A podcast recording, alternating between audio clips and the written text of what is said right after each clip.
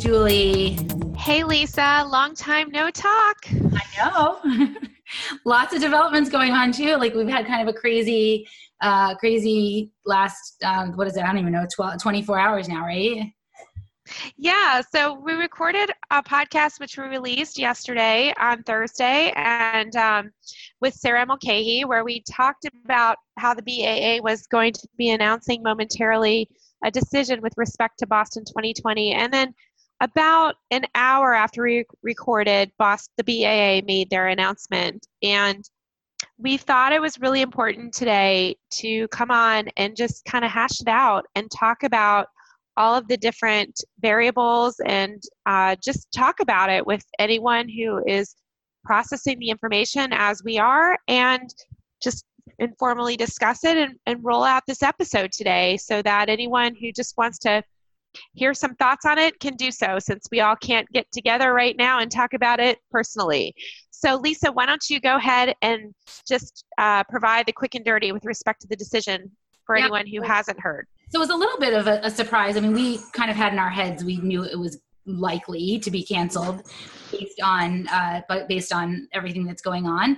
Uh, but what we I don't think we really expected was that it would be uh, turned into a virtual race, which was no that was like added a whole new spin to it. And one of our runners uh, that we coach wrote me yesterday and said my head is like exploding with processing this and that's why like that we wanted to, to talk through this so um, so the race has been turned into a virtual race where any runner registered for who was accepted into you know, who had an entry into the 2020 Boston Marathon, regardless of whether they requested a refund.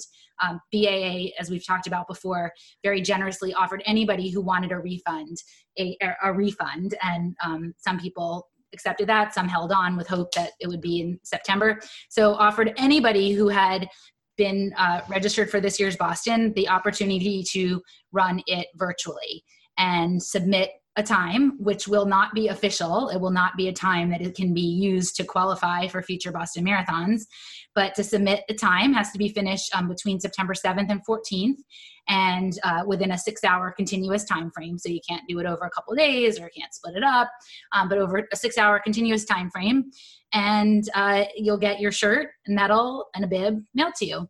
And, uh, you know, I think what that has sort of uh, done um, is a couple things. First of all, uh, it's it's now requiring a lot of runners to consider: do they want to run 26.2 miles in September, um, where the time isn't really counting for qualifying? Um, so, uh, what does that training look like? What does that look like in terms of execution? Uh, what does it look like in terms of recovery after that? Uh, and and what's what's the approach? And then the second thing it does, it has sort of some uh, you know domino ramifications that the the effect of this is that uh, they have the BAA has extended the qualification window for 2021 uh, back to basically retroactively to what the qualifying window was for 2020. So September 2018, any races run September 2018 through registration, which will be in September 2020. Typically, it's you know it would have been September 2019 through registration. So any times that were used to qualify for Boston for this year can be submitted again when registering for next year. Now the catch is there's always a cutoff for for registry. So you may qualify for Boston, but uh, depending on the number of qualifiers that register, acceptances are done on a rolling basis based on qualifying time. So how much you how if you've qualified by 10 minutes or 5 minutes or 1 minute um, so it may fill before you actually get in. And last year, I forget the exact cutoff. Was it a minute and minute and something, couple minutes? I don't even remember the exact cutoff from last year.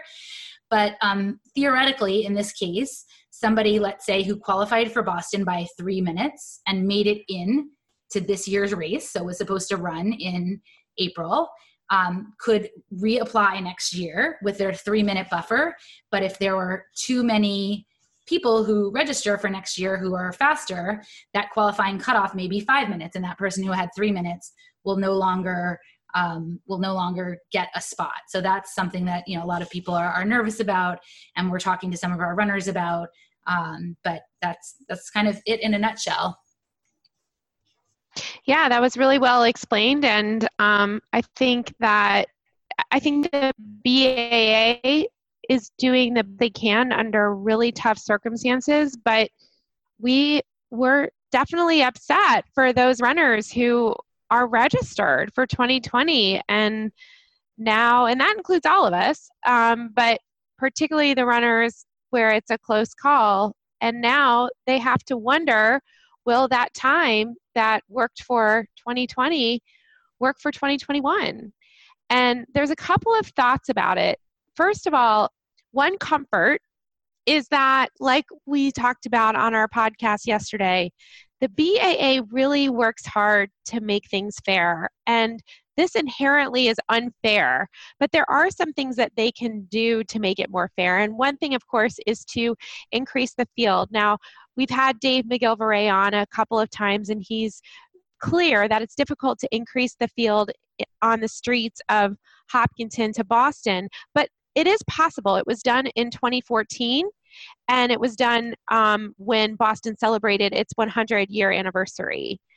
Um, so I believe the field was increased by about 5,000 in 2014, Lisa. No, I think it was about it was a little I think it was 2000 I think or under 2000 but in in the the, 100th anniversary celebration it was 36,000 runners I think it was. So it was right so there is some some wiggle room there is some I I, I think that the BA is going to have to look at what do the numbers look at look like when they come in in September? You know is it you know is it just an extra thousand people that are trying to get in? Is it an extra 5000 people and then have to see what that um, you know what that uh, what that looks like. Yeah so uh, to that end I, I do think that they're they're going to do the best they can with what they have to make it as fair as possible. That being said it's inherently unfair and we know and we feel it and we feel horrible. There are so many people who've worked so hard and it's just the thought of being accepted preparing for 2020, having it canceled, waiting, and then having it canceled again, and now not being deferred and instead being told you have to put your name back in the hat. It's just, it's really, it's really tough. And I just feel so badly about the whole thing. And I just want all, all of the runners listening out there to know that while we understand the parameters and we, we talk so highly of the BAA and we understand what they're working with, we also are greatly disappointed and, and recognize how hard this is and, and feel and feel it and really want to do everything we can to make it better. So that's kind of why we're here right now. We just want to talk it through and just acknowledge that this is inherently unfair and we, we see it and we feel it. Yeah, I think I mean, look, it's nobody's fault. This is there are a lot of no. unfair situations that are happening right now, and um, disappointments that everyone is having to face. Maybe it's a wedding that had to be canceled or postponed. Maybe it's camp, summer camp for kids. Maybe it's you know a trip that somebody had planned, and it just sucks and there's no like there are no two ways about it. I think given the the circumstances the baa has put a lot a lot a lot of thought into this. To me the fact that they're offering a refund to anybody who wants still offering a refund there is information that will be coming out that will still give runners the option to take a refund and still do the virtual race and still get your shirt and your medal. So knowing that a race organization has um, a lot of expenses that are already sunk and a lot of these race organizations even big ones like the ba are really suffering for them to be offering you know so like i think somebody said the other day yesterday how often will you ever get to run the boston marathon for free? Because we have no travel expenses. You could get a refund if you want. Um, you know it's not the boston marathon. It's not the same. We know that for sure.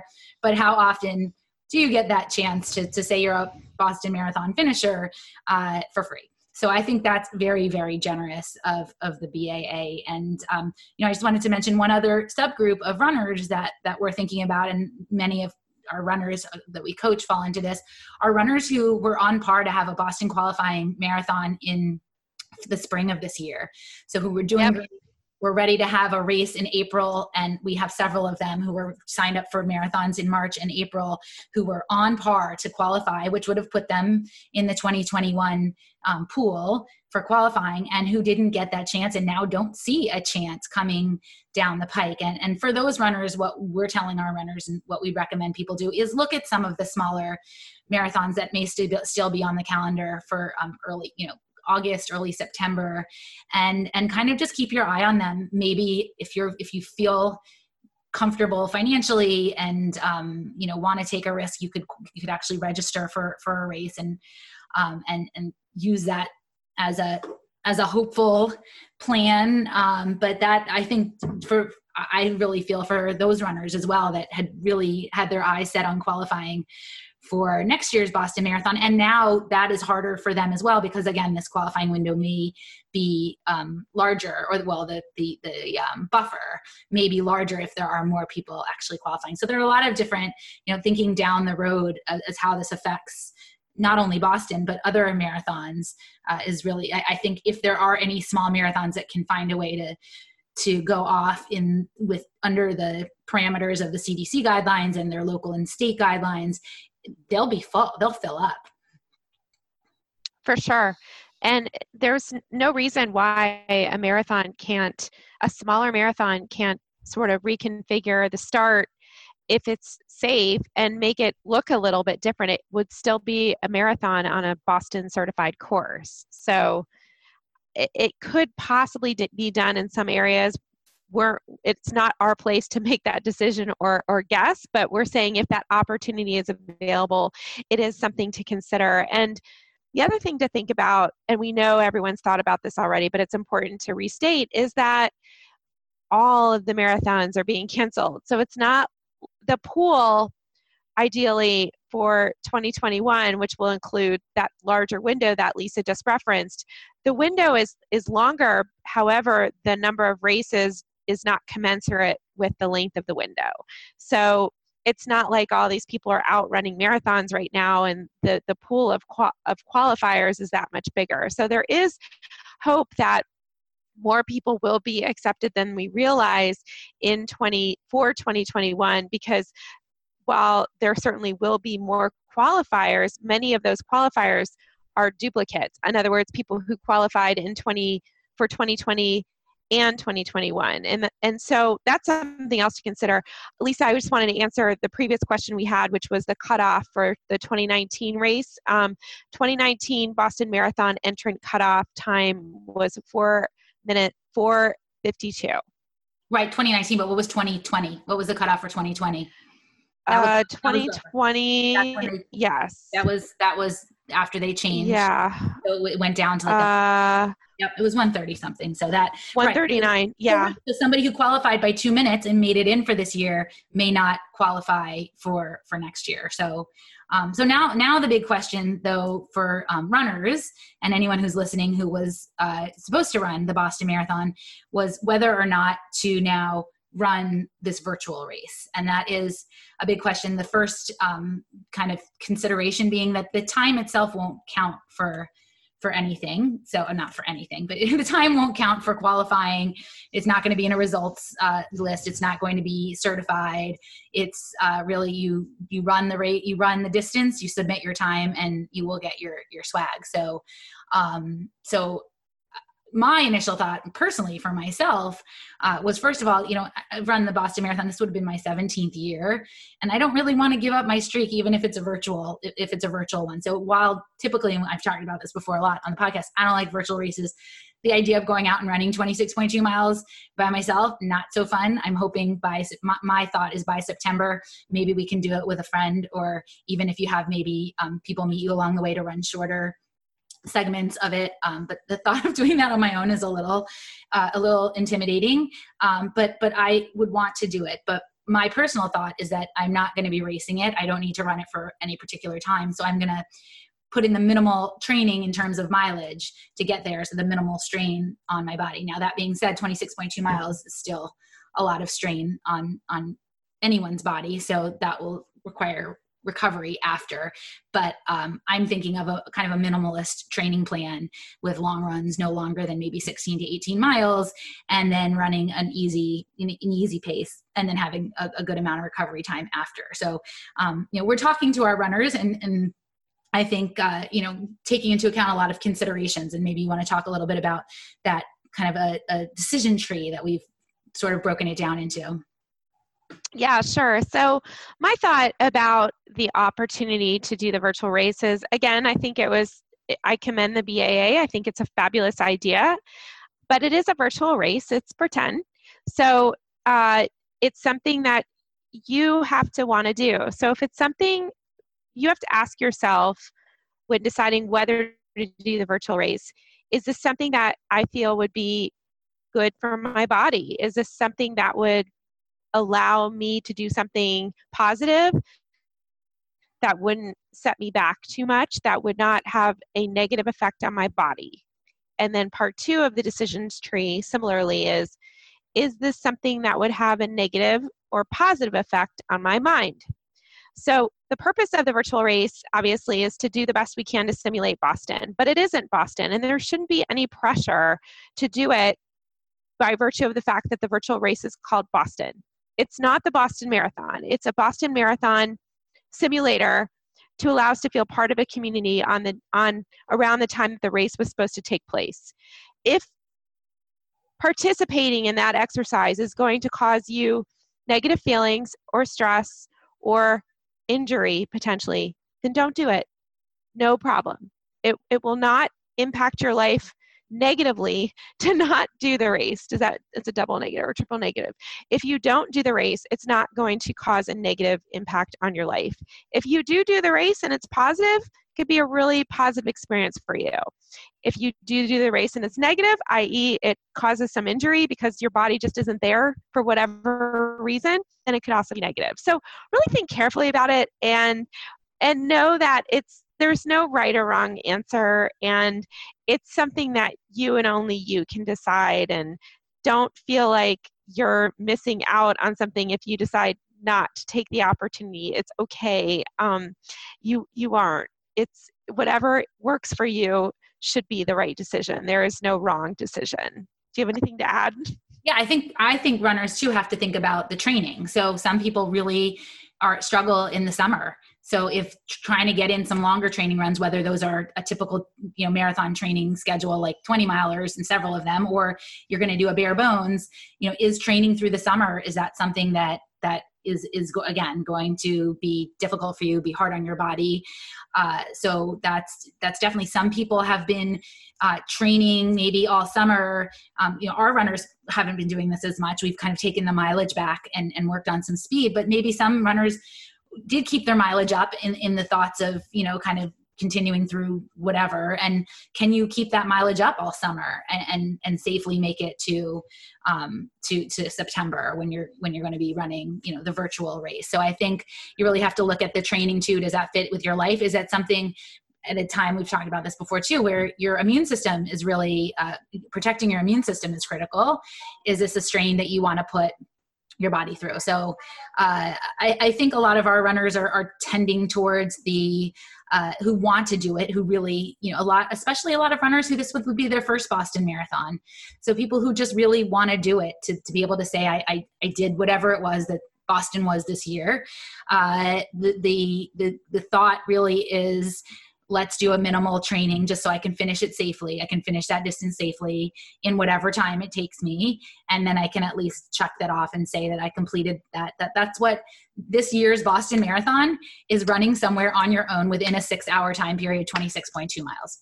So that's what Boston is this year.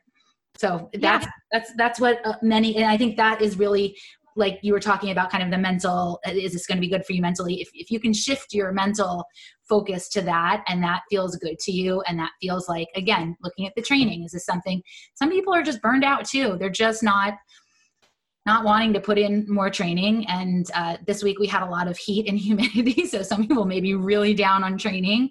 And the thought of three months of putting in some training is just not not appealing. So like you said then that's okay. Then then you don't do it. There's no record book this year. There's no trip to Boston. There's no start line. There's no finish line, unfortunately. And you won't be, be missing anything. And hopefully you get in for next year. But that's a, that's a whole other topic that we just talked about. But um, yeah, so I think you do. That's you have to do that. Look at what physically and mentally is going to work for you, but also the, the training because you, you some people can go out and run 26.2 miles without doing anything all summer but to be safe and to to finish it without injury it's probably a good idea to have some base of training For sure. And then the other part of it that's pretty cool is we've mentioned on our podcast before, but the Parks Half Marathon, which is a there's an opportunity where if one wanted to, they could actually do both. So you could register for the Parks Half Marathon and get that medal and then also run Boston. So I think that's so cool. But here's a question: Do you have to stop your watch halfway through at 13.1 to get that like time recorded, and then do it again? And can you submit two 13.1s to Boston? Is my question. You know what I mean? Wear two watches? I don't know. I think I think that Don Schulman, the director of the Parks Half Marathon, would be Take so thrilled if Boston marathoners and I think I think Don would be just fine with taking the 26.2 time. Um, obviously, ran parks within it, and maybe um, two we, parks medals and two parks premiums. there you go. So yeah, and the parks premium this year.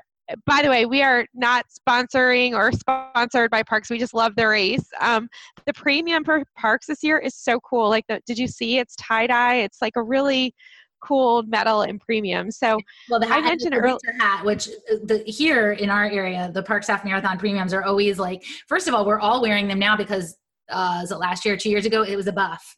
So I constantly wear my Parks Half Marathon tie dyed buff.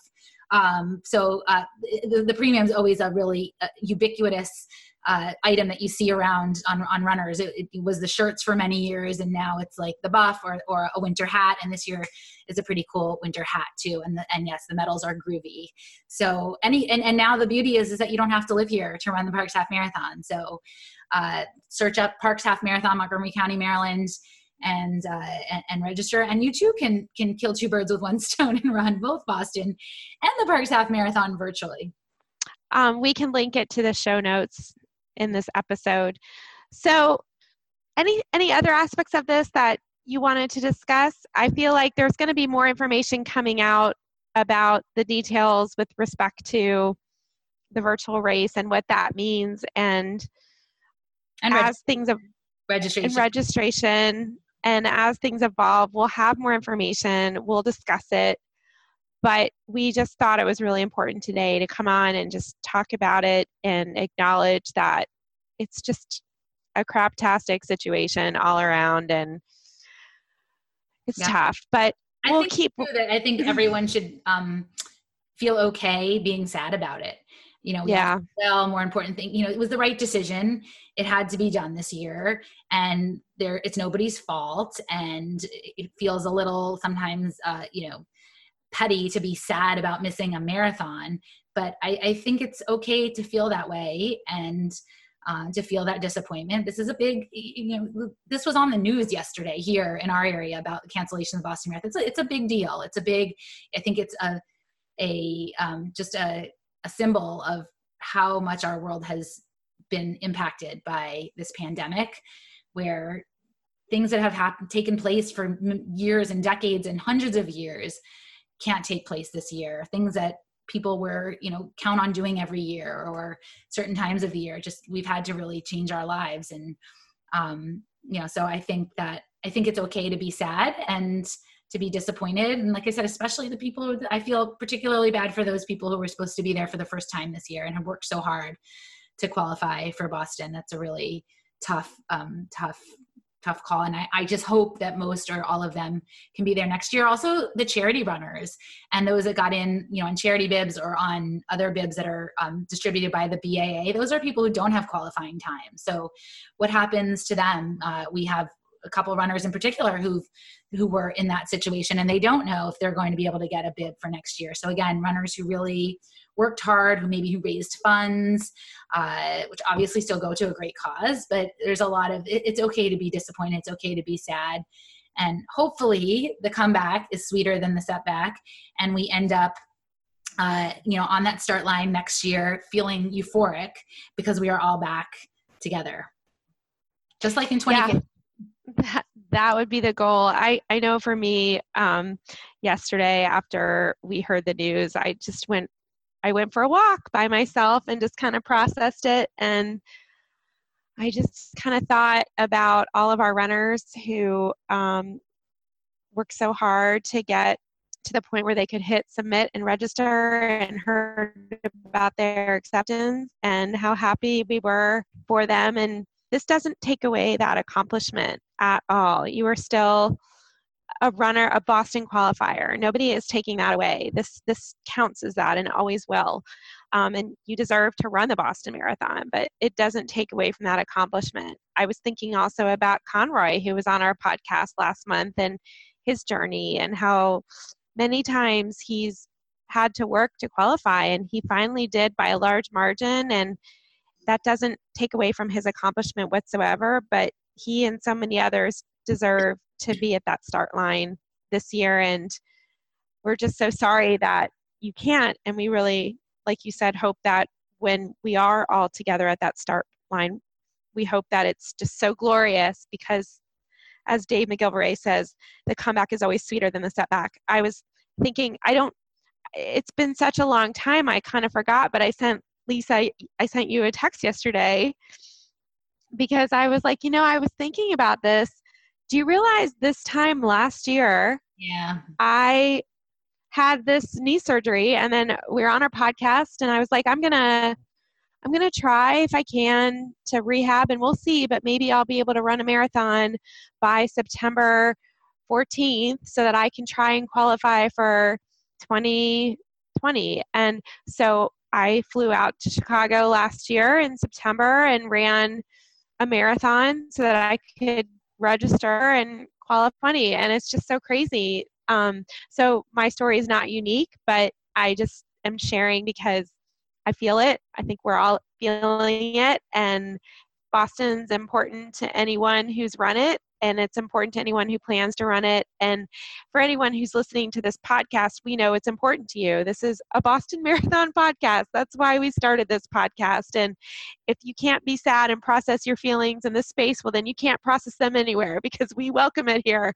Um, we, it's a very important race to us, and we completely understand your frustration and sadness. Um, so yeah, we'll continue talking about it and we're going to continue bringing you content over the summer and working hard to keep you company during your training and ensuring for those who are doing training for the virtual race or whatever race you choose to train for or if you're just running that you have all the information you need to reach your fullest potential even in a pandemic yep. anything else lisa nope that sounds like i said i'm i'm i'm holding on to that hope and that that vision of being back in Boston because we will be back in Boston one day.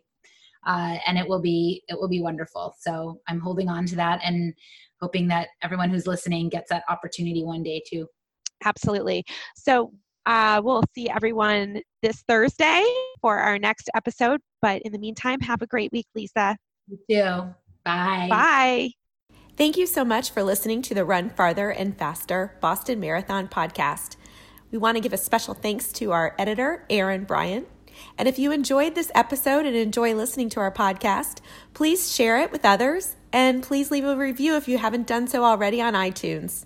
Thanks for listening and have a great week.